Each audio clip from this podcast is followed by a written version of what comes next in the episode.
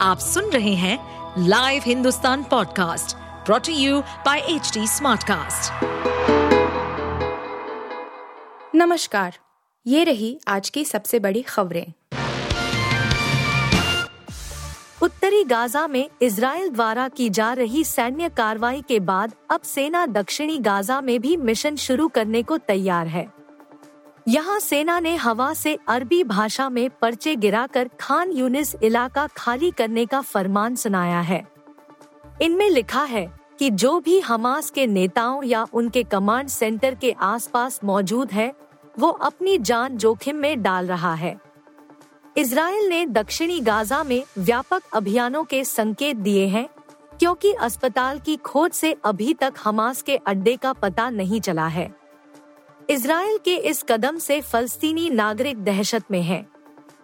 दक्षिण गाजा में लाखों लोग शरण लिए हुए हैं, जिन्हें पहले इसराइल ने पर्चे गिराकर उत्तरी गाजा खाली करने का आदेश दिया गया था। अल शिफा अस्पताल की जाँच के दौरान इजरायली सेना को हमास के केंद्रीय कमांड सेंटर के सबूत नहीं मिले हैं। भारत और कनाडा के बीच कई महीनों से रिश्ते खराब चल रहे हैं। कनाडाई प्रधानमंत्री जस्टिन ट्रूडो ने खालिस्तानी आतंकी हरदीप सिंह निज्जर की हत्या के पीछे भारत का हाथ बताया है, जिन आरोपों को भारत सरकार ने खारिज कर दिया है।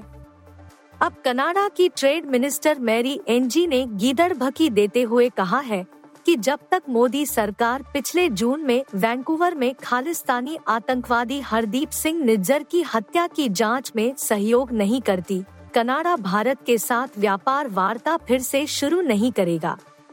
मंत्री ने यह टिप्पणी अमेरिकी शहर सैन फ्रांसिस्को में एशिया प्रशांत आर्थिक सहयोग शिखर सम्मेलन के मौके पर की। मध्य प्रदेश में 17 नवंबर को विधानसभा चुनाव के लिए मतदान है। इसके कुछ घंटों पहले इंदौर की राव विधानसभा में गुरुवार रात कांग्रेस बीजेपी के कार्यकर्ता आमने सामने आ गए। विवाद बढ़ता देख पुलिस को आँसू गैस के गोले छोड़ने पड़े, जिसके बाद बड़ी संख्या में एकत्रित हुए कार्यकर्ताओं को थाने के सामने से हटाया गया। विवाद की सूचना के बाद मौके पर बीजेपी प्रत्याशी मधु वर्मा पहुँचे। उनके बाद बड़ी संख्या में कांग्रेस कार्यकर्ता भी भंवर कुआँ थाने पहुँच गए। काफ़ी देर तक तीखी बहस के बाद पुलिस दोनों पार्टी के कार्यकर्ताओं को समझाइश देती रही, लेकिन वे एक दूसरे पर आरोप प्रत्यारोप लगाती रही। सूचना के बाद एडिशनल डीसीपी सहित कई वरिष्ठ अधिकारी भी थाने पहुँच गए। दुबई और संयुक्त अरब अमीरात यूएई के शहरों में लाखों भारतीय रहते हैं। वे वहाँ अच्छी तनख्वाह वाली नौकरी के लिए जाते हैं। उनमें से कई बड़ी लॉटरी और जैकपॉट के साथ भी अपनी किस्मत आजमाते हैं।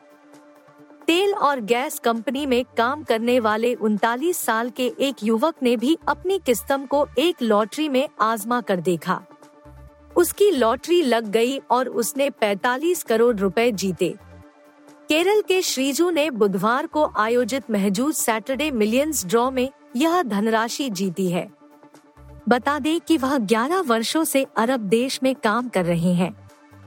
इस दौरान वह केरल में अपना एक घर भी नहीं बना सके। अब पलक झपकते ही सब कुछ बेहतर हो गया है। अभिनेता शाहरुख खान ने फ़िल्म ज़ीरो के बाद एक लंबा ब्रेक लिया था और फिर 2023 में पठान से तगड़ा कमबैक किया। पठान घरेलू बॉक्स ऑफ़िस पर सबसे अधिक कमाई करने वाली फ़िल्म बन गई है। और फिर किंग खान ने जवान से अपने ही रिकॉर्ड्स तोड़े। हाल ही में शाहरुख खान ने सलमान खान की फ़िल्म टाइगर तीन में कैमियो किया है और अब डंकी के बाद के उनके प्रोजेक्ट्स की चर्चा होने लगी है।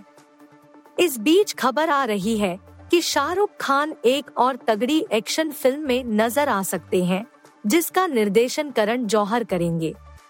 फ़िल्म में रणवीर सिंह भी शाहरुख के साथ नज़र आएँगे। आप सुन रहे थे हिंदुस्तान का डेली न्यूज़ रैप, जो एच टी स्मार्टकास्ट की एक बीटा संस्करण का हिस्सा है। आप हमें फेसबुक ट्विटर और इंस्टाग्राम पे एट एच टी या podcast at Hindustan Times dot com आरोप ईमेल के द्वारा सुझाव दे सकते हैं। इस पॉडकास्ट पर अपडेटेड रहने के लिए हमें फॉलो करें एट एच टी हम सारे मेजर सोशल मीडिया प्लेटफॉर्म पर मौजूद हैं।